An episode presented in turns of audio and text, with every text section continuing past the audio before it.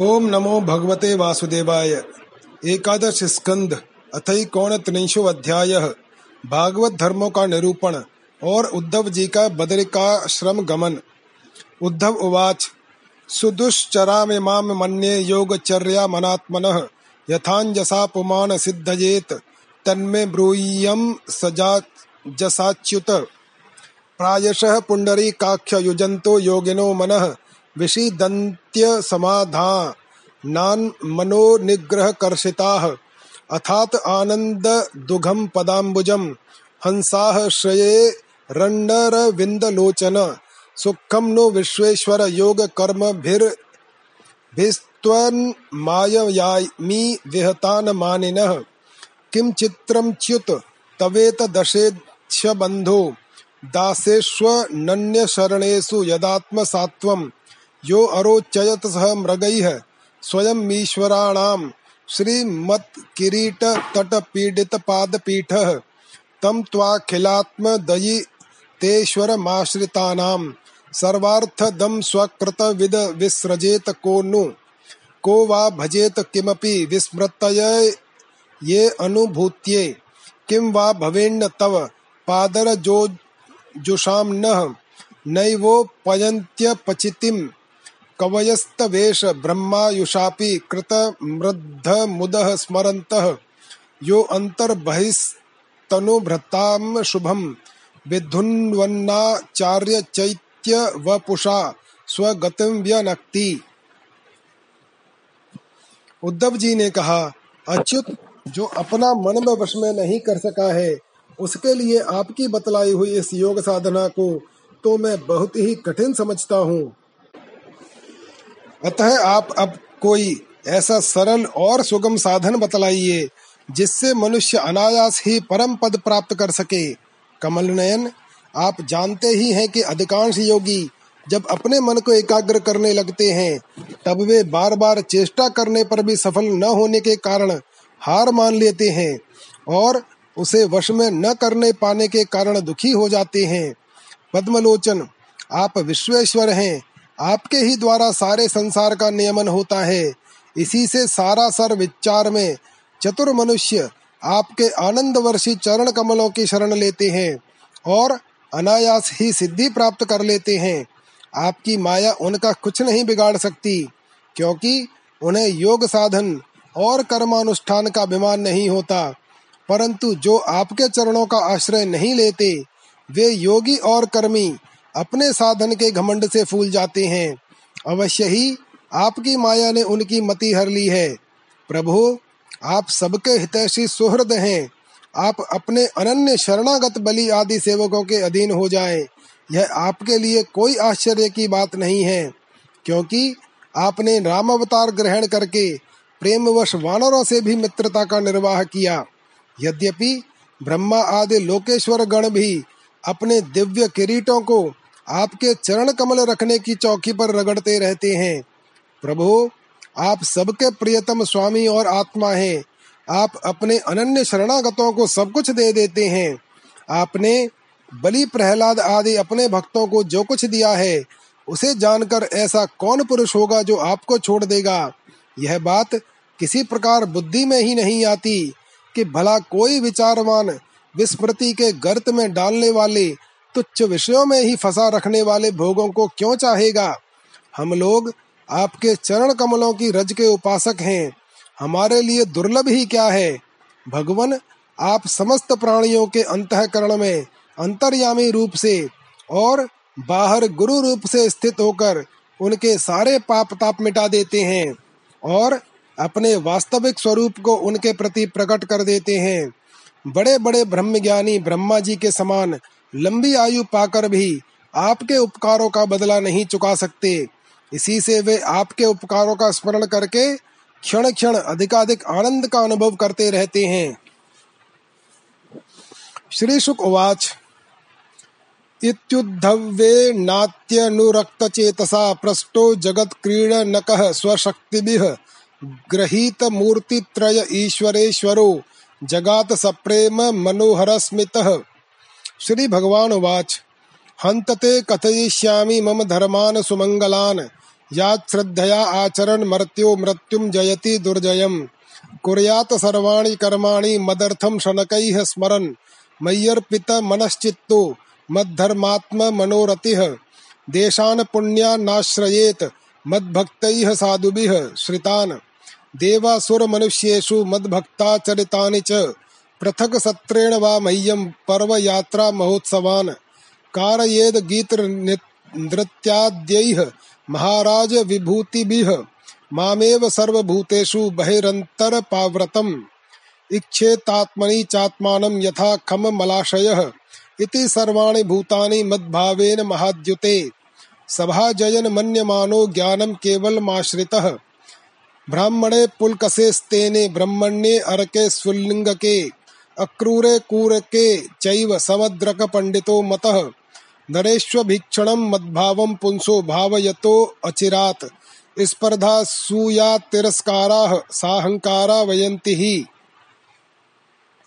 श्री सुखदेव जी कहते हैं, परीक्षित, भगवान श्री कृष्ण ब्रह्मादि ईश्वरों के भी ईश्वर हैं। वे ही सत्व, रज आदि गुणों के द्वारा ब्रह्मा, विष्णु और रुद्र का रूप धारण करके जगत की उत्पत्ति स्थिति आदि के खेल खेला करते हैं। जब उद्धव जी ने अनुराग भरे चित्त से उनसे यह प्रश्न किया, तब उन्होंने मंद मंद मुस्कुराकर बड़े प्रेम से कहना आरंभ किया। श्री भगवान ने कहा, प्रिय उद्धव, अब मैं तुम्हें अपने उन मंगलमय भागवत धर्मों का उपदेश करता हूँ, जिनका श्रद्धा पूर्वक आचरण करके मनुष्य संसार रूप दुर्जय मृत्यु को अनायास ही जीत लेता है। उद्धव जी, मेरे भक्त को चाहिए कि अपने सारे कर्म मेरे लिए ही करे और धीरे धीरे उनको करते समय मेरे स्मरण का अभ्यास बढ़ाए। कुछ ही दिनों में उसके मन और चित्त मुझमें समर्पित हो जाएँगे। उसके मन और आत्मा मेरे ही धर्मों में रम जाएँगे। मेरे भक्त साधु जन जिन पवित्र स्थानों में निवास करते हो, उन्हीं में रहें। और देवता, असुर अथवा मनुष्यों में जो मेरे अनन्य भक्त हों, उनके आचरणों का अनुसरण करें। पर्व के अवसरों पर सबके साथ मिलकर अथवा अकेला ही नृत्य, गान, वाद्य आदि महाराजोचित ठाट बाट से मेरी यात्रा आदि के महोत्सव करें। शुद्धांत कर्ण पुरुष, आकाश के समान बाहर और भीतर, परिपूर्ण एवं आवरण शून्य मुझ परमात्मा को ही समस्त प्राणियों और अपने हृदय में स्थित देखे। निर्मल बुद्धि उद्धव जी, जो साधक केवल इस ज्ञान दृष्टि का आश्रय लेकर संपूर्ण प्राणियों और पदार्थों में मेरा दर्शन करता है और उन्हें मेरा ही रूप मानकर सत्कार करता है, तथा ब्राह्मण और चांडाल, चोर और ब्राह्मण भक्त, सूर्य और चिनगारी तथा कृपालु और क्रूर में समान दृष्टि रखता है, उसे ही सच्चा ज्ञानी समझना चाहिए। जब निरंतर सभी नर नारियों में मेरी ही भावना की जाती है, तब थोड़े ही दिनों में साधक के चित्त से स्पर्धा, ईर्ष्या, तिरस्कार और अहंकार आदि दोष दूर हो जाते हैं।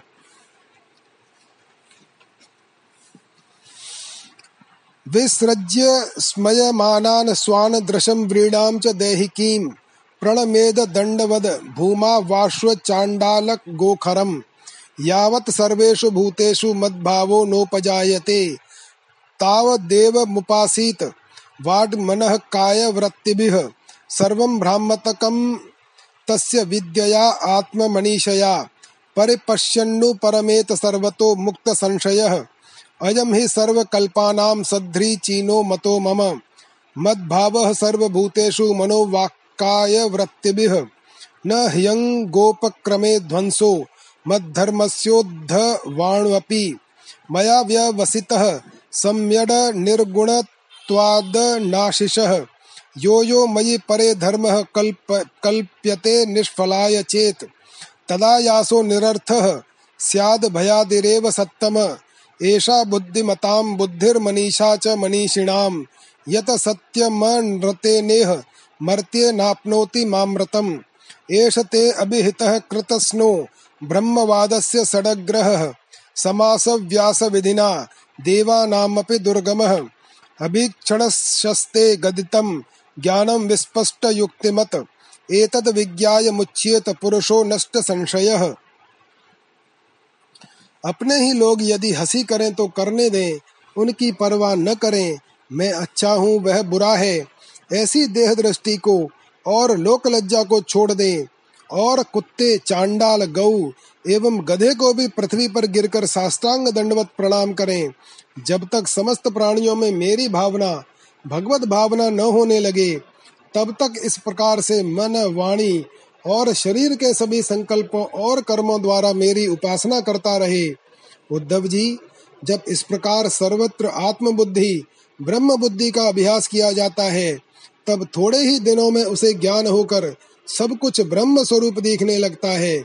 ऐसी दृष्टि हो जाने पर सारे संशय संदेह अपने आप निवृत्त हो जाते हैं और वह सब कहीं मेरा साक्षात्कार करके संसार दृष्टि से उपराम हो जाता है।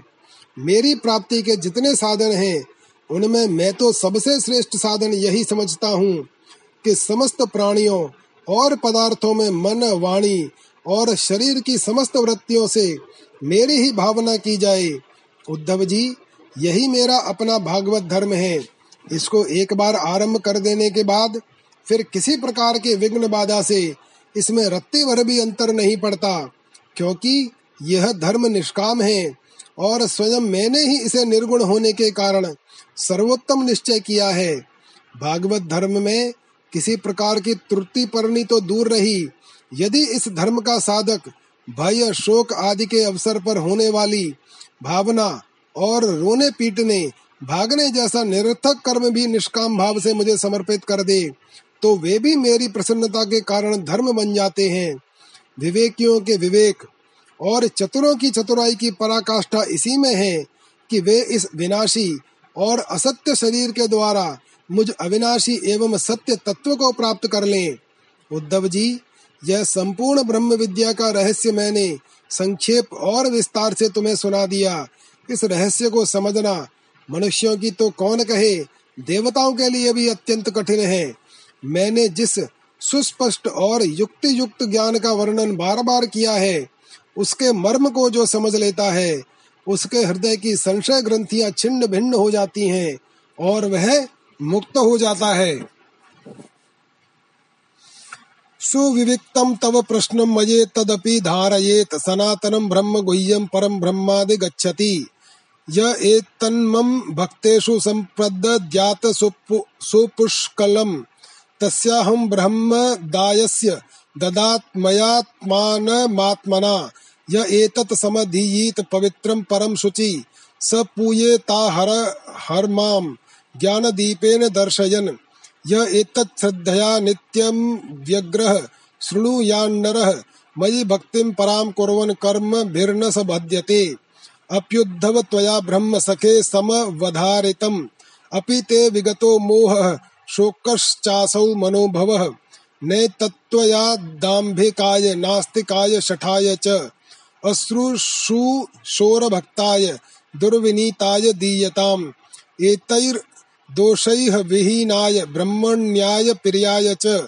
साधवे शुचये ब्रूयाद भक्तिः नैतद् विज्ञाय जिज्ञासोर्ज्ञातव्यमवशिष्यते। पीत्वा पीयूषमृतं पातव्यं नावशिष्यते। ज्ञाने कर्मणि योगे च वार्तायं दण्डधारणे। यावनर्थो नृणां तात तावांस्ते अहं चतुर्विधः। मर्त्यो यदा त्यक्त समस्त कर्मा निवेदितात्मा विचिकीर्षितो मे। तदा मृतत्वं प्रतिपद्यमानो मया आत्मभूयाय च कल्पते वै। मैंने तुम्हारे प्रश्न का भली भांति खुलासा कर दिया। जो पुरुष हमारे प्रश्नोत्तर को विचार पूर्वक धारण करेगा, वह वेदों के भी परम रहस्य सनातन पर ब्रह्म को प्राप्त कर लेगा। जो पुरुष मेरे भक्तों को इसे भली भांति स्पष्ट करके समझाएगा उस ज्ञानदाता को मैं प्रसन्न मन से अपना स्वरूप तक दे डालूँगा, उसे आत्मज्ञान करा दूँगा। उद्धव जी, यह तुम्हारा और मेरा संवाद स्वयं तो परम पवित्र है ही, दूसरों को भी पवित्र करने वाला है। जो प्रतिदिन इसका पाठ करेगा और दूसरों को सुनाएगा, वह इस ज्ञान दीप के द्वारा दूसरों को मेरा दर्शन कराने के कारण पवित्र हो जाएगा। जो कोई एकाग्र चित्त से इसे श्रद्धा पूर्वक नित्य सुनेगा उसे मेरी पराभक्ति प्राप्त होगी और वह कर्म बंधन से मुक्त हो जाएगा। प्रिय सखे, तुमने भली भांति ब्रह्म का स्वरूप समझ लिया ना? और तुम्हारे चित्त का मोह एवं शोक तो दूर हो गया ना? तुम इसे दाम्भिक, नास्तिक, शठ, अश्रद्धालु, भक्तिहीन और उद्दत पुरुष को कभी मत देना। जो इन दोषों से रहित हो, ब्राह्मण भक्त हो, प्रेमी हो, साधु स्वभाव हो और जिसका चरित्र पवित्र हो, उसी को यह प्रसंग सुनाना चाहिए। यदि शूद्र और स्त्री भी मेरे प्रति प्रेम भक्ति रखते हो तो उन्हें भी इसका उपदेश करना चाहिए। जैसे दिव्य अमृत पान कर लेने पर कुछ भी पीना शेष नहीं रहता, वैसे ही यह जान लेने पर जिज्ञासु के लिए और कुछ भी जानना शेष नहीं रहता। प्यारे उद्धव, मनुष्यों को ज्ञान, कर्म, योग, वाणिज्य और राजदंड आदि से क्रमशः मोक्ष, धर्म, काम और अर्थ रूप फल प्राप्त होते हैं। परंतु तुम्हारे जैसे अनन्य भक्तों के लिए वह चारों प्रकार का फल केवल मैं ही हूँ। जिस समय मनुष्य समस्त कर्मों का परित्याग करके मुझे आत्म समर्पण कर देता है, उस समय में मेरा विशेष माननीय हो जाता है और मैं उसे उसके जीवत्व से छुड़ाकर अमृत स्वरूप मोक्ष की प्राप्ति करा देता हूँ। और वह मुझसे मिलकर मेरा स्वरूप हो जाता है। श्री शुक उवाच स एव मादर्शित योग मार्गस्त दोत्तम श्लोक वचो निशम्य, बद्धांजलि प्रीत्यु परुद्ध कंठो न किंचिदूचे अश्रु परिप्लुताक्ष विष्टभ्य चित्तम प्रणयावघूर्णम धैर्येण राजन बहुमन्यमानः कृतांजलिः प्राह यदु प्रवीरम श्रीष्णा स्पर्शंस्तच्चरणारविन्दम्। उद्धव उवाच, विद्रावितो मोह महांधकारो य आश्रितो मे तव सन्निधानात्। विभावसो किं नो समीपगस्य शीतम तमोभिः प्रभवन्त्यजाद्य। प्रत्यर्पितो मे भवतानुकम्पेना भृत्याय विज्ञानमयः प्रदीपः। हित्वा कृतज्ञस्तव पादमूलम्। को अन्यत समीयाच्छरणं त्वदीयम्। वक्रणश्च मे सुदृढः स्नेहपाशो। दाशार्ह वृष्ण्यन्ध कस्तात्वतेषु। प्रसारितः सृष्टिविवृद्धये त्वया। स्वमायया ह्यात्म सुबोध हेतिना नमो अस्तु ते महायोगिन। प्रपन्नं नुषाधि यथा भोजे रतिः स्यादन पायिनी परीक्षित, श्री सुखदेव जी कहते हैं, परीक्षित, अब उद्धव जी योग मार्ग का पूरा पूरा उपदेश प्राप्त कर चुके थे। भगवान श्री कृष्ण की बात सुनकर उनके आँखों में आँसू उमड़ आए। प्रेम की बाढ़ से गला रुंध गया, चुपचाप हाथ जोड़े रह गए और वाणी से कुछ बोला न गया। उनका चित्र प्रेमावेश से विवल हो रहा था। उन्होंने धैर्य पूर्वक उसे रोका और अपने को अत्यंत सौभाग्यशाली अनुभव करते हुए सिर से यदुवंश शिरोमणि भगवान श्री कृष्ण के चरणों को स्पर्श किया तथा हाथ जोड़कर उनसे यह प्रार्थना की। उद्धव जी ने कहा, प्रभु, आप माया और ब्रह्मा आदि के भी मूल कारण हैं। मैं मोह के महान अंधकार में भटक रहा था। आपके सत्संग से वह सदा के लिए भाग गया। भला जो अग्नि के पास पहुँच गया। उसके सामने क्या शीत अंधकार और उसके कारण होने वाला भय ठहर सकते हैं? भगवान, आपकी मोहिनी माया ने मेरा ज्ञान दीपक छीन लिया था, परंतु आपने कृपा करके वीर अपने सेवकों को, सेवक को लौटा दिया। आपने मेरे ऊपर महान अनुग्रह की वर्षा की है। ऐसा कौन होगा जो आपके इस कृपा प्रसाद का अनुभव करके भी आपके चरण कमलों की शरण छोड़ दे? और किसी दूसरे का सहारा ले, आपने अपनी माया से सृष्टि वृद्धि करने के लिए दाशारह वृष्णि, अंधक और सात्वत वंशी यादवों के साथ मुझे सुदृढ़ स्नेह पास से बाँध दिया था। आज आपने आत्मबोध की तीखी तलवार से उस बंधन को अनायास ही काट डाला। महायोगेश्वर, आप, मेरा आपको नमस्कार है। अब आप कृपा करके मुझ शरणागत को ऐसी आज्ञा दीजिए, जिससे आपके चरण कमलों में मेरी अनन्य भक्ति बनी रहे। श्री भगवान वाच गच्छोद्धव मया आदिष्टो बदर्याख्यम ममाश्रमम तत्र मत्पाद तीर्थोदे स्नानोपस्पर्शे नैह शुचिः।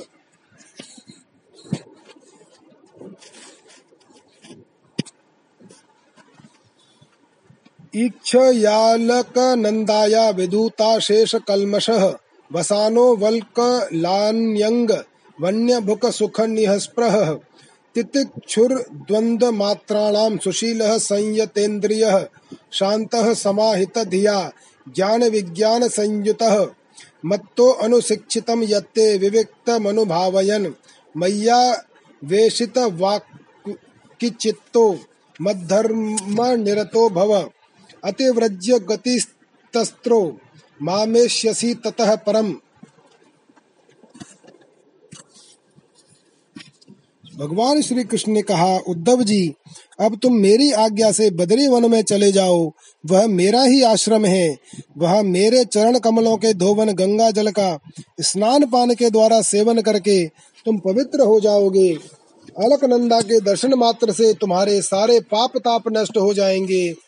प्रिय उद्धव, तुम वहाँ वृक्षों की छाल पहनना, वन के कंद मूल फल खाना, और किसी भोग की अपेक्षा न रखकर निहस्प्रह वृत्ति से अपने आप में मस्त रहना। सर्दी, गर्मी, सुख, दुख, जो कुछ आ पड़े उसे सम रहकर सहना। स्वभाव सौम्य रखना, इंद्रियों को वश में रखना। चित्त शांत रहे, बुद्धि समाहित रहे, और तुम स्वयं मेरे स्वरूप के ज्ञान और अनुभव में डूबे रहना।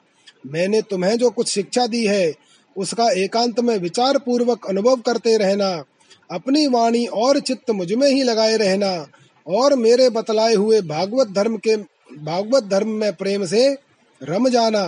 अंत में तुम त्रिगुण और उनसे संबंध रखने वाली गतियों को पार करके उनसे परे मेरे परमार्थ स्वरूप में मिल जाओगे। श्री शुकवाच स एव मुक्तो हरिमेधसोद्धवः प्रदक्षिणं तं परिसृत्य पादयोः शिरो निधायाश्रु कलाभिरार्ध्री धीर न्यषिञ्चदद्वन्द्वपरोऽप्यपक्रमे सुदुस्त्यज कातरो न शक्नुवंस्तन् परिहातु मातुरः कृच्छ्रं ययौ मूर्धनि भर्तृपादुके बिभ्रन्नमस्कृत्य ययौ पुनः पुनः। ततस्तमन्तर्हृदि सन्निवेश्य गतो महाभागवतो यथोपदिष्टां जगदेक बंधुना तपः समास्थाय हरेरगाद गतिम श्री सुखदेव जी कहते हैं, परीक्षित भगवान श्री कृष्ण के स्वरूप का ज्ञान संसार के भेद भ्रम को छिन्न भिन्न कर देता है। जब उन्होंने स्वयं उद्धव जी को ऐसा उपदेश किया तो उन्होंने उनकी परिक्रमा की और उनके चरणों पर सिर रख दिया। इसमें संदेह नहीं कि उद्धव जी संयोग वियोग से होने वाले सुख दुख के जोड़े से परे थे, क्योंकि वे भगवान के निर्द्वंद चरणों की शरण ले चुके थे। फिर भी वहाँ से चलते समय उनका चित्त प्रेमावेश से भर गया। उन्होंने अपने नेत्रों की झरती हुई अश्रुधारा से भगवान के चरण कमलों को भिगो दिया। परीक्षित, भगवान के प्रति प्रेम करके उसका त्याग करना संभव नहीं है। उन्हीं के वियोग की कल्पना से उद्धव जी कातर हो गए। उनका त्याग करने में समर्थ न हुए। बार बार विवल होकर मूर्छित होने लगे। कुछ समय के बाद उन्होंने भगवान श्री कृष्ण के चरणों की पादुकाएँ अपने सिर पर रख ली और बार बार भगवान के चरणों में प्रणाम करके वहाँ से प्रस्थान किया। भगवान के परम प्रेमी भक्त उद्धव जी हृदय में उनकी दिव्य छवि धारण किए, बदरिक आश्रम पहुँचे और वहाँ उन्होंने तपो में जीवन व्यतीत करके जगत के एकमात्र हितैषी भगवान श्री कृष्ण के उपदेशानुसार उनकी स्वरूप भूत परम गति प्राप्त की। य एत दानंद समुद्र संभृतम ज्ञानामृतम भागवताय भाषितम। कृष्णेन योगेश्वर सेविता डंघ्रेणा सत्श्रद्धया आसेव्य जगत विमुच्यते। भव भयं पहंतुम ज्ञान विज्ञान सारम निगम क्रदुपजौह्रे। भृङ्गवद वेदसारम्। अमृत मुदधितश्चापायद्यद् भृत्यवर्गान्। पुरुषमृषभमाद्यं कृष्ण संज्ञम नतो अस्मि। भगवान शंकर आदि योगेश्वर भी सच्चिदानंद स्वरूप भगवान श्री कृष्ण के चरणों की सेवा किया करते हैं। उन्होंने स्वयं श्रीमुख से अपने परम प्रेमी भक्त उद्धव के लिए इस ज्ञानामृत का वितरण किया। यह ज्ञानामृत आनंद महासागर का सार है। जो श्रद्धा के साथ इसका सेवन करता है, वह तो मुक्त हो ही जाता है। उसके संग से सारा जगत मुक्त हो जाता है। परीक्षित, जैसे भौरा विभिन्न पुष्पों से उनका सार सार मधु संग्रह कर लेता है, वैसे ही स्वयं वेदों को प्रकाशित करने वाले भगवान श्री कृष्ण ने भक्तों को संसार से मुक्त करने के यह ज्ञान और विज्ञान का सार निकाला है। उन्हीं ने जरा रोग आदि, भय की निवृत्ति के लिए क्षीर समुद्र से अमृत भी निकाला था, तथा इन्हें क्रमशः अपने निवृत्ति मार्गी और प्रवृत्ति मार्गी भक्तों को पिलाया। वे ही पुरुषोत्तम भगवान श्री कृष्ण सारे जगत के मूल कारण हैं। मैं उनके चरणों में नमस्कार करता हूँ। इति श्रीमद्भागवते महापुराणे पारमहंस्याम संगीतायाम एकादश स्कंधे एकोनत्रिंशो अध्याय। अथ त्रिंशो अध्यायः। यदुकुल का संघार। राजोवाच। ततो महाभागवत उद्धवे निर्गते वनम, द्वारवत्याम किम करोद भगवान भूत भावन ब्रह्म शापोपसंसृष्टे स्वकुले यादवर्षभ। प्रेयसीम सर्वनेत्राणाम तनुम स कथ मत्यजत प्रत्याकृष्टुम नयनम बला यत्र लग्नम न शेकुः। कर्णाविष्टम न सरति ततो यत सतात्मात्म लग्नम यच्छ्रीर्वाचां जनयति धृतिं किं नु मानं कवीनां दृष्ट्वा जिष्णोर्युधिरथगतं यच्च तत्साम्यमीयुः। राजा परीक्षित ने पूछा, भगवान, जब महाभागवत उद्धव जी बदरी वन को चले गए, तब भूत भावन भगवान श्री कृष्ण ने द्वारका में क्या लीला रची? प्रभु, यदुवंश शिरोमणि भगवान श्री कृष्ण ने अपने कुल के ब्रह्म शाप ग्रस्त होने पर सबके नेत्र आदि, इंद्रियों के परम प्रिय और अपने दिव्य श्री विग्रह की लीला का संवरण कैसे किया भगवान, जब स्त्रियों के नेत्र उनके श्री विग्रह में लग जाते थे, तब वे उन्हें वहाँ से हटाने में असमर्थ हो जाती थीं। जब संत पुरुष उनकी रूप माधुरी का वर्णन सुनते हैं, तब वह श्री विग्रह कानों के रास्ते प्रवेश करके उनके चित्त में गड़सा जाता है, वहाँ से हटना नहीं जानता। उसकी शोभा कवियों की काव्य रचना में अनुराग का रंग भर देती हैं और उनका सम्मान बढ़ा देती हैं। इसके संबंध में तो कहना ही क्या है, महाभारत युद्ध के समय जब वे हमारे दादा अर्जुन के रथ पर बैठे हुए थे, उस समय जिन योद्धाएँ ने उसे देखते देखते शरीर त्याग किया, उन्हें सारूप्य मुक्ति मिल गई उन्होंने अपना ऐसा अद्भुत श्री विग्रह किस प्रकार अंतर्धान किया?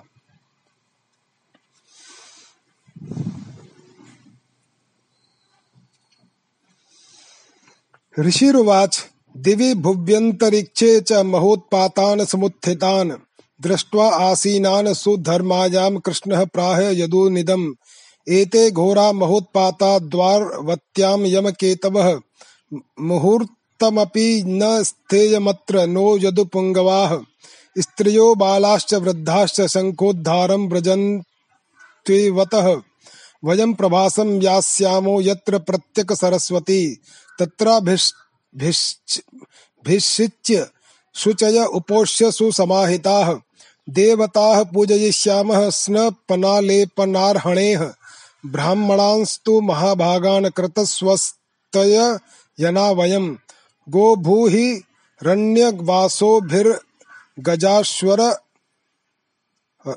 थवेश्मभिः विधिरेष ह्यरिष्टघ्नो मङ्गलायनमुत्तमम् देवद्विज गवाम पूजा भूतेश परमो भव।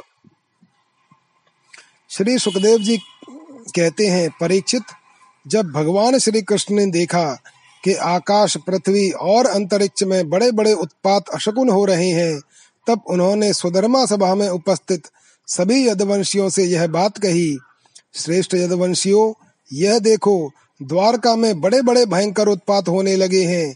ये साक्षात यमराज की ध्वजा के समान हमारे महान अनिष्ट के सूचक हैं। अब हमें यहाँ घड़ी दो घड़ी भी नहीं ठहरना चाहिए। स्त्रियाँ, बच्चे और बूढ़े यहाँ से शंकोद्धार क्षेत्र में चले जाएँ। और हम लोग प्रभास क्षेत्र में चलें। आप सब जानते हैं कि वहाँ सरस्वती पश्चिम की ओर बहकर समुद्र में जा मिली है। हम वहाँ स्नान करके पवित्र होंगे, उपवास करेंगे और एकाग्र चित्त से स्नान एवं चंदन आदि सामग्रियों से देवताओं की पूजा करेंगे। वहाँ स्वस्थ वाचन के बाद हम लोग गौ, भूमि, सोना, वस्त्र, हाथी, घोड़े, रथ और घर आदि के द्वारा महात्मा ब्राह्मणों का सत्कार करेंगे। यह विधि सब प्रकार के अमंगलों का नाश करने वाली और परम मंगल की जननी है। श्रेष्ठ यदुवंशियों, देवता, ब्राह्मण और गौओं की पूजा ही प्राणियों के जन्म का परम लाभ है।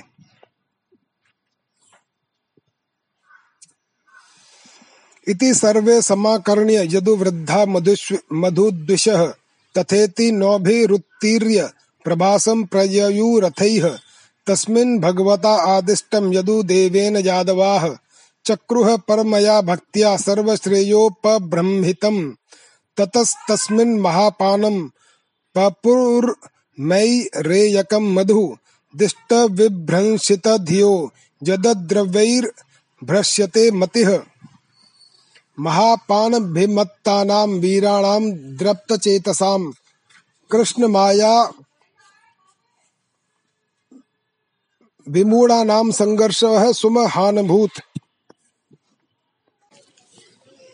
युयुधः क्रोधसंरब्धा वेलायामाततायिनः धनुर्भिरसिभिर्भल्लैर्गदाभिस्तोमरष्टभिः पतत्पताकैः रथकुञ्जरादिभिः खरोष्ट्रगोभिर्महिषैर्नरैरपि मितः समेत्याश्वतरैः सुदुर्मदा न्यहञ्छरैर्दद्भिदिरिव द्विपावने। परीक्षित सभी वृद्ध यदवंशियों ने भगवान श्री कृष्ण की यह बात सुनकर तथास्तु कहकर उसका अनुमोदन किया और तुरंत नौकाओं से समुद्र पार करके रथों द्वारा प्रभास क्षेत्र की यात्रा की। वहाँ पहुंचकर यादवों ने यदुवंश शिरोमणि भगवान श्री कृष्ण के आदेशानुसार बड़ी श्रद्धा और भक्ति से शांति पाठ आदि तथा और भी सब प्रकार के मंगल कृत्य किए। यह सब तो उन्होंने किया, परंतु देव ने उनकी बुद्धि हर ली और वे उस मई रेयक नामक मदिरा का पान करने लगे, जिसके नशे से बुद्धि भ्रष्ट हो जाती है। वह पीने में तो अवश्य मीठी लगती है, परंतु परिणाम में सर्वनाश करने वाली है। उस तीव्र मदिरा के पान से सबके सब उन्मत्त हो गए, और वे घमंडी वीर एक दूसरे से लड़ने झगड़ने लगे। सच पूछो तो श्री कृष्ण की माया से वे मूड हो रहे थे। उस समय वे क्रोध से भरकर एक दूसरे पर आक्रमण करने लगे, और धनुष, बाण, तलवार, भाले, गदा, तोमर, और रिष्टि आदि अस्त्र शस्त्रों से वहाँ समुद्र तट पर ही एक दूसरे से भिड़ गए। मत वाले यदुवंशी रथों, हाथियों, घोड़ों, गधों, ऊंटों, खच्चरों, बैलों, भैंसों और मनुष्यों पर भी सवार होकर एक दूसरे को बाणों से घायल करने लगे। मानो जंगली हाथी एक दूसरे पर दांतों से चोट कर रहे हों। सबकी सवारियों पर ध्वजाएँ फहरा रही थीं और पैदल सैनिक भी आपस में उलझ रहे थे। प्रद्युम्न सांबौ युधि रूढ़ मत्सरा वक्रूर भोजा वनिरुद्ध सात्यकी सुभद्र सड ग्राम जितौ सुदारुणौ। गदौ सुमित्रा सुरथौ समीयतुः। अन्ये च ये वै निषठोल मुकादयः सहस्र जिच्छत जिद्भानुमुख्याः अन्योन्यमासाद्य मदान्धकारिता जग्नुर्मुकुन्देन विमोहिता भृशम् दाशारः वृष्णयन्धक भोज सात्वता, मध्वर्बुदा माथुरशूरसेनाः विसर्जनाः कुकुराः कुन्तयश्च, मिथस्ततस्ते अथ विसृज्य सौहृदम्, पुत्रा अयुध्ययन् पितृभिर्भ्रातृभिश्च, स्वस्त्रीय दौहित्र पितृव्यमातुलैः मित्राणि मित्रैः सुहृदः सुहृद्भिर्ज्ञातीन् स्त्व हङ्ज्ञातयः एव मूढाः। शरेषु क्षीयमाणेषु भज्यमानेषु धन्वसु, शस्त्रेषु क्षीयमाणेषु मुष्टिभिर्जर्हुरेरकाः प्रद्युम्न सांब से अक्रूर भोज से अनिरुद्ध सात्यकी से सुभद्र संग्रामजित से भगवान श्री कृष्ण के भाई गद उसी नाम के उनके पुत्र से और सुमित्र सुरत से युद्ध करने लगे। ये सभी बड़े भयंकर योद्धा थे और क्रोध में भरकर एक दूसरे का नाश करने पर तुल गए थे। इनके अतिरिक्त निषठ उन्मुख सहस्रजित, शतजित और भानु आदि यादव भी एक दूसरे से गुंथ गए। भगवान श्री कृष्ण की माया ने तो इन्हें मोहित कर ही रखा था। इधर मदिरा के नशे ने भी इन्हें अंधा बना दिया था। दाशारह, वृष्णि, अंधक, भोज, सात्वत, मधु, अर्बुद माथुर, शूरसेन, विसर्जन, कुकुर और कुंते आदि वंशों के लोग सौहार्द और प्रेम को भुलाकर आपस में मारकाट करने लगे। मूढ़तावश पुत्र पिता का, भाई भाई का भानजा मामा का, नाती नाना का, मित्र मित्र का, सुहृद सुहृद का, चाचा भतीजे का तथा एक गोत्र वाले आपस में एक दूसरे का खून करने लगे। अंत में जब उनके सब बाण समाप्त हो गए, धनुष टूट गए और शस्त्र शस्त्र, अस्त्र नष्ट भ्रष्ट हो गए। तब उन्होंने अपने हाथों से समुद्र तट पर लगी हुई एर का नाम की घास उखाड़नी शुरू की यह वही घास थी जो ऋषियों के शाप के कारण उत्पन्न हुए लोहमय मूसल के चूरे से पैदा हुई थी।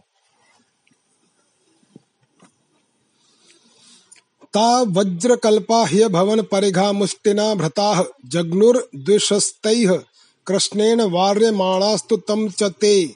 प्रत्यनीकं मन्यमाना बलभद्रं च मोहिताः। हन्तुं कृतधियो राजन्नापन्ना आततायिनः। अथ तावपि सडक्रुद्धावुद्यम्य कुरुनन्दन एरका मुष्टि परिघौ चरन्तौ जग्न तुर्युधि ब्रह्मशापोपसृष्टानां कृष्णमायाव्रतात्मनां स्पर्धा क्रोधः क्षयं निन्ये। वैणवो अग्निर्यथा वनम् एवं नष्टेषु सर्वेषु कुलेषु स्वेषु केशवः, अवतारितो भुवो भार इति मेने अवशेषितः। हे राजन, उनके हाथों में आते ही वह घास वज्र के समान कठोर मुदगरों के रूप में परिणित हो गई। अब अब वे रोष में भरकर उसी घास के द्वारा अपने विपक्षियों पर प्रहार करने लगे। भगवान श्री कृष्ण ने उन्हें मना किया तो उन्होंने उनको और बलराम जी को भी अपना शत्रु समझ लिया। उन आतताइयों की बुद्धि ऐसी मूड हो रही थी कि वे उन्हें मारने के लिए उनकी ओर दौड़ पड़े। कुरुनंदन अब भगवान श्री कृष्ण और बलराम जी भी क्रोध में भरकर युद्ध भूमि में इधर उधर विचरने और मुट्ठी की मुट्ठी एर का घास उखाड़ उखाड़ कर उन्हें मारने लगे। एर का घास की मुट्ठी ही मुदगर के समान चोट करती थी, जैसे बांसों की रगड़ से उत्पन्न होकर दावानल बांसों को ही भस्म कर देता है।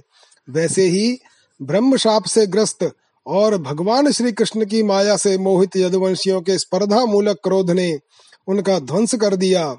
जब भगवान श्री कृष्ण ने देखा कि समस्त यदुवंशियों का संगार हो चुका, तब उन्होंने यह सोचकर संतोष की सांस ली कि पृथ्वी का बचा कुचा भार भी उतर गया। राम समुद्र वेलायाम योग मास्थाय पौरुषम तत्याज लोकम मानुष्यम संयोज्यात्मानमात्मनि। राम निर्याणमालोक्य भगवान देवकी सुतः निशसाद धरोपस्थे तूष्णीमासाद्य पिप्पलम। बिभ्रच्चतुर्भुजं रूपं भ्राजिष्णु प्रभया स्वया। दिशो विति मिराह कुर्वन् विधूम इव पावकः। श्रीवत्साङ्कं घनश्यामं तप्तहाटकवर्चसं कौशेयाम्बरयुग्मेन परिवीतं सुमङ्गलम्। सुन्दरस्मितवक्त्राब्जं नीलकुन्तलमण्डितं पुण्डरीकाभिराक्माक्षं स्फुरन्मरमकरकुण्डलम्, कटिसूत्रब्रह्मसूत्रकिरीटकटकाङ्गदैः, हारनूपुरमुद्राभिः कौस्तुभेन विराजितं वनमाला परिताङ्गं मूर्तिमद्भिनिर्जायुधैः, कृत्ववोरौ दक्षिणे पदमासीनं पंकजारुणम परीक्षित। बलराम जी ने समुद्र तट पर बैठकर एकाग्र चित्त से परमात्म चिंतन करते हुए अपने आत्मा को आत्म स्वरूप में ही स्थित कर लिया और मनुष्य शरीर छोड़ दिया। जब भगवान श्री कृष्ण ने देखा कि मेरे बड़े भाई बलराम जी परम पद में लीन हो गए, तब वे एक पीपल के पेड़ के तले जाकर चुपचाप धरती पर ही बैठ गए। भगवान श्री कृष्ण ने उस समय अपनी अंग कांति से दैदीप्यमान चतुर्भुज रूप धारण कर रखा था और धूम से रहित अग्नि के समान दिशाओं को अंधकार रहित प्रकाशमान बना रहे थे। वर्षा कालीन मेघ के समान सांवले शरीर से तपे हुए सोने के समान ज्योति निकल रही थी। वक्ष स्थल पर श्री वत्स का चिन्ह शोभायमान था। वे रेशमी पीताम्बर की धोती और वैसा ही दुपट्टा धारण किए हुए थे। बड़ा ही मंगलमय रूप था। मुख कमल पर सुंदर मुस्कान और कपोलों पर नीली नीली अलकें बड़ी ही सुहावनी लगती थी। कमल के समान सुंदर सुंदर एवं सुकुमार नेत्र थे। कानों में मकराकृत कुंडल झिलमिला रहे थे। कमर में करधनी, कंधे पर यज्ञोपवीत, माथे पर मुकुट, कलाइयों में कंगन, बाजुओं में बाजूबंद, वक्षस्थल पर हार, चरणों में नूपुर, अंगुलियों में अंगूठियाँ और गले में कौस्तुभ मणि शोभायमान हो रही थी। घुटनों तक वनमाला लटकी हुई थी। शंख, चक्र, गदा आदि आयुध मूर्तिमान होकर प्रभु की सेवा कर रहे थे। उस समय भगवान अपनी दाहिनी जंगा पर बाया चढ़ रखकर बैठे हुए थे। लाल लाल तलवा रक्त कमल के समान चमक रहा था।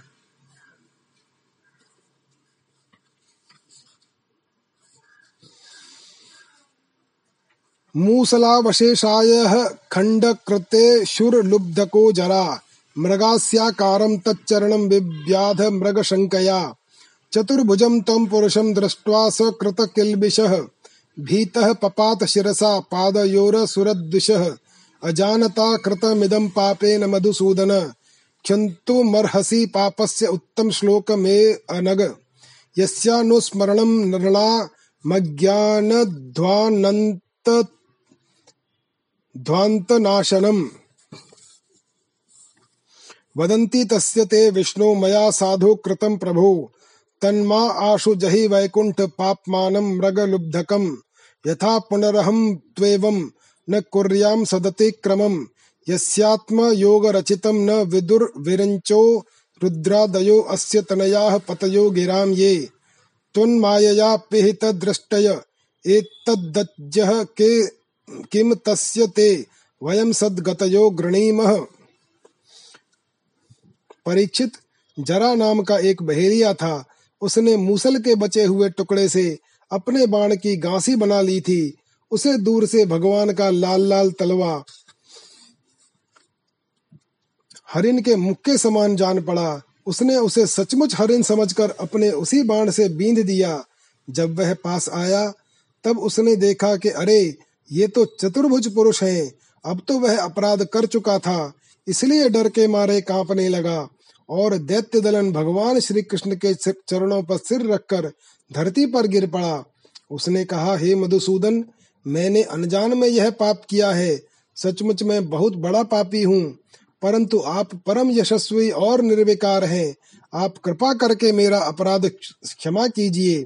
सर्वव्यापक, सर्वशक्तिमान प्रभु, महात्मा लोग कहा करते हैं कि आपके स्मरण मात्र से मनुष्यों का अज्ञान अंधकार नष्ट हो जाता है।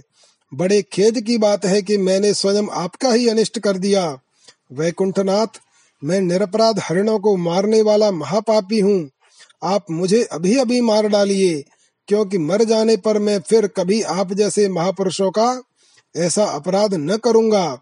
भगवान, संपूर्ण विद्याओं के पारदर्शी ब्रह्मा जी और उनके पुत्र रुद्र आदि भी आपकी योग माया का विलास नहीं समझ पाते, क्योंकि उनकी दृष्टि भी आपकी माया से आवृत है।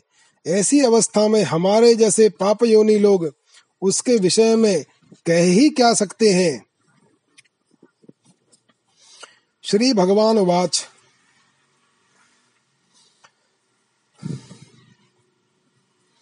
मा भैर्जरे त्वमुत्तिष्ठ काम एष क्रतो हि मे याहि त्वं मदनुज्ञातः स्वर्गं सुकृतिनां पदम्।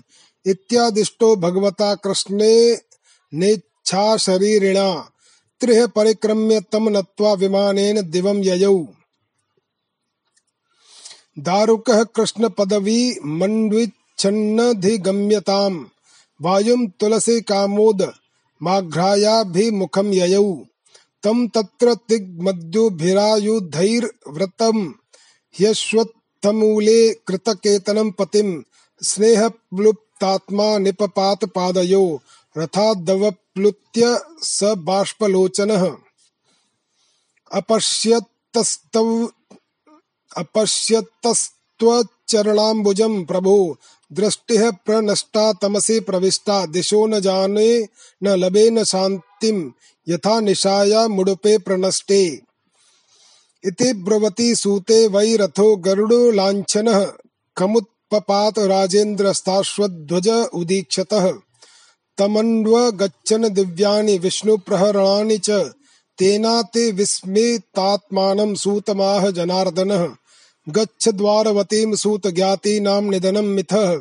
संकर्णस्य निर्याणं बंधुभ्यो ब्रूहि मध्यशाम। भगवान श्री कृष्ण ने कहा, अरे हे जरे, तू डर मत उठ बैठ यह तो तूने मेरे मन का काम किया है। जा मेरी आज्ञा से तू उस स्वर्ग में निवास कर, जिसकी प्राप्ति बड़े बड़े पुण्य वालों को होती है। श्री सुखदेव जी कहते हैं, परीक्षित, भगवान श्री कृष्ण तो अपनी इच्छा से शरीर धारण करते हैं। जब उन्होंने जरा व्याध को यह आदेश दिया, तब उसने उनकी तीर बार परिक्रमा की, नमस्कार किया, और विमान पर सवार होकर स्वर्ग को चला गया। भगवान श्री कृष्ण का सारथी दारुक उनके स्थान का पता लगाता हुआ, उनके द्वारा धारण की हुई तुलसी की गंध से युक्त वायु सूंघकर और उससे उनके होने का स्थान का अनुमान लगाकर सामने की ओर गया। दारुक ने वहाँ जाकर देखा कि भगवान श्री कृष्ण पीपल के वृक्ष के नीचे आसन लगाए बैठे हैं। असह्य तेज वाले आयुध मूर्तिमान होकर उनकी सेवा में संलग्न हैं। उन्हें देखकर दारुक के हृदय में प्रेम की बाढ़ आ गई। नेत्रों से आंसुओं की धारा बहने लगी। वह रथ से कूदकर भगवान के चरणों पर गिर पड़ा। उसने भगवान से प्रार्थना की, प्रभु, रात्रि के समय चंद्रमा के अस्त हो जाने पर राह चलने वालों की जैसी दशा हो जाती है। आपके चरण कमलों का दर्शन न पाकर मेरी भी वैसी ही दशा हो गई है। मेरी दृष्टि नष्ट हो गई है। चारों ओर अंधेरा छा गया है। अब न तो मुझे दिशाओं का ज्ञान है और न मेरे हृदय में शांति ही है। परीक्षित, अभी दारुक इस प्रकार कह ही रहा था कि उसके सामने ही भगवान का गरुण ध्वज रथ पताका और घोड़ों के साथ आकाश में उड़ गया। उसके पीछे पीछे भगवान के दिव्य आयुध भी चले गए। यह सब देखकर दारुक के आश्चर्य की सीमा न रही। तब भगवान ने उससे कहा, दारुक, अब तुम द्वारका चले जाओ और वहाँ यदवंशियों के पारस्परिक संघार भैया बलराम जी की परम गति और मेरे स्वधाम गमन की बात कहो। द्वारकायाम च न स्थेयं भवद्भिश्च स्वबन्धुभिः मया त्यक्तां यदुपुरीं समुद्रः प्लावयिष्यति। स्वं स्वं परिग्रहं सर्वे आदाय पितरौ च नः। अर्जुनेनाविताः सर्व इन्द्रप्रस्थं गमिष्यथ। त्वं तु मद्धर्ममास्थाय ज्ञाननिष्ठ उपेक्षकः। मन्माया रचनामेतां विज्ञायोपशमं व्रज। इत्युक्तस्तं परिक्रम्य नमस्कृत्य पुनः पुनः तत्पादौ शीर्ष शीर्ष्णुपाधाय दुर्मनाः प्रययौ पुरीम।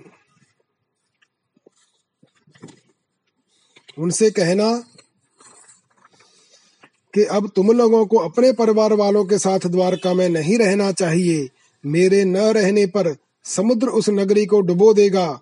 सब लोग अपनी अपनी धन संपत्ति कुटुंब और मेरे माता पिता को लेकर अर्जुन के संरक्षण में इंद्रप्रस्थ चले जाएँ। दारुक, तुम मेरे द्वारा उपदिष्ट भागवत धर्म का आश्रय लो और ज्ञान निष्ठ होकर सबकी उपेक्षा कर दो, तथा इस दृश्य को मेरी माया की रचना समझकर शांत हो जाओ। भगवान का यह आदेश पाकर दारुक ने उनकी परिक्रमा की। और उनके चरण कमल अपने सिर पर रखकर बारंबार प्रणाम किया। तदनंतर वह उदास मन से द्वारका के लिए चल पड़ा। इति श्रीमद्भागवते महापुराणे पारमहंस्याम संहितायाम एकादश स्कंदे त्रिंशो अध्याय। अथैक त्रिंशो अध्याय। श्री भगवान का स्वधाम गमन। श्री शुक उवाच। अथ तत्रागमद ब्रह्मा भावान्या च सम, समं भवः। महेन्द्र प्रमुखा देवा मुनयः स प्रजेश्वराः। पितरः सिद्ध गंधर्वा विद्याधर महोरगाः चारणाः यक्ष रक्षांसि किन्नराप्सरसोद्विजाः। द्रष्टुकामा भगवतो निर्याणं परमोत्सुकाः। गायन्तश्च, गणन्तश्च, शौरैः कर्माणि जन्म च। वव्रषुः पुष्पवर्षाणि विमानावलिभिर्नभः कुर्वन्तः संकुलं राजन भक्त्या परमया युताः भगवान पितामहं वीक्ष्य विभूतिरात्मनो विभुः।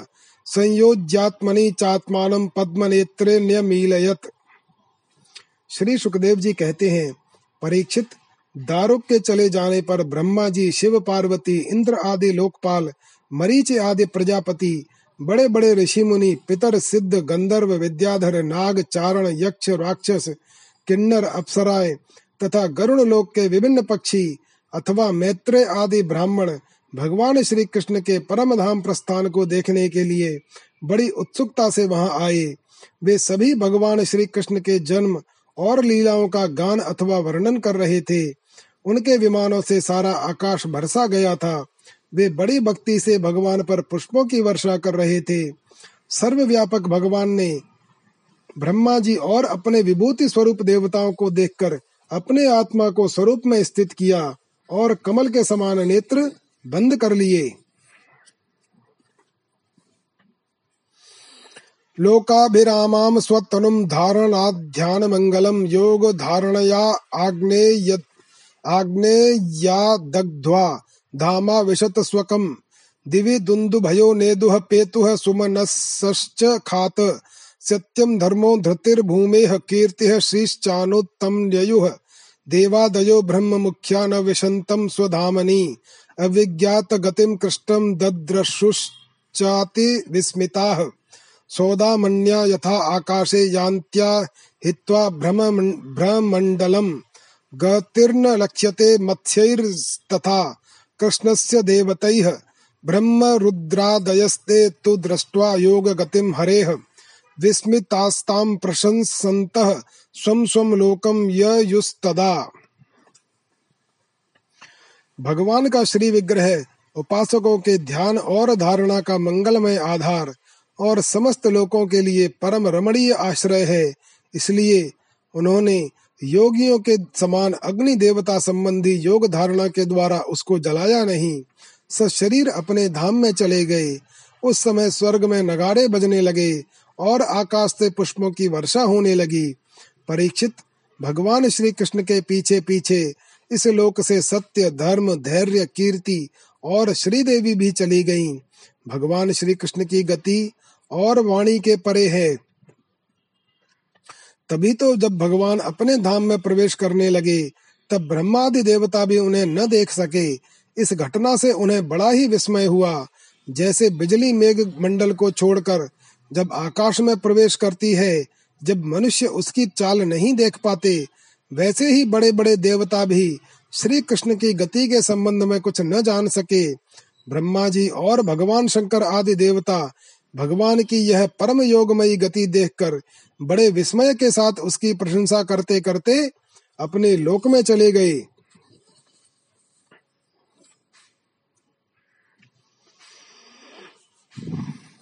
राजन परस्य तनु भ्रजन नाप्य येहा।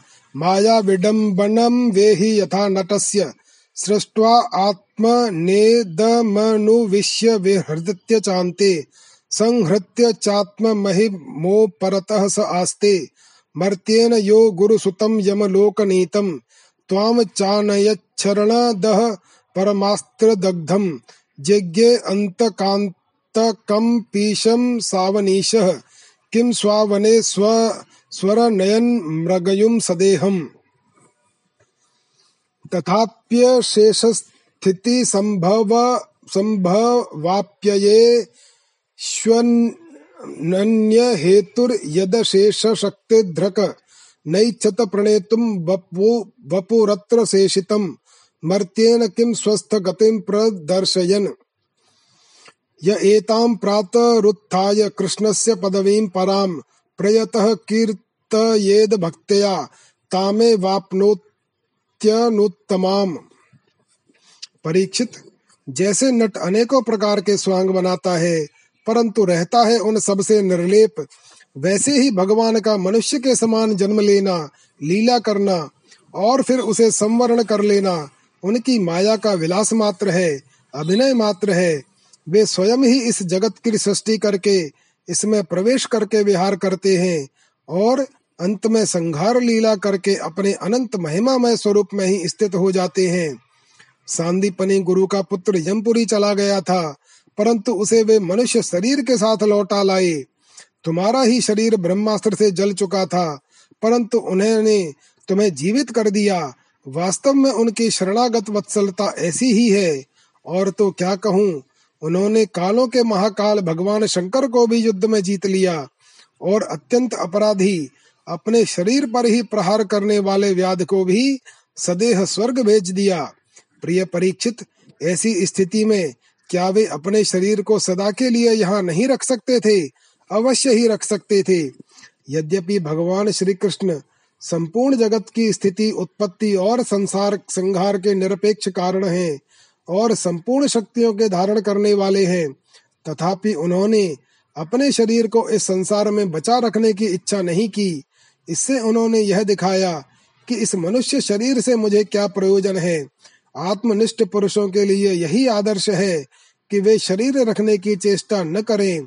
जो पुरुष प्रातः काल उठकर भगवान श्री कृष्ण के परम धाम गमन की इस कथा का एकाग्रता और भक्ति के साथ कीर्तन करेगा, उसे भगवान का वही सर्वश्रेष्ठ परम पद प्राप्त होगा।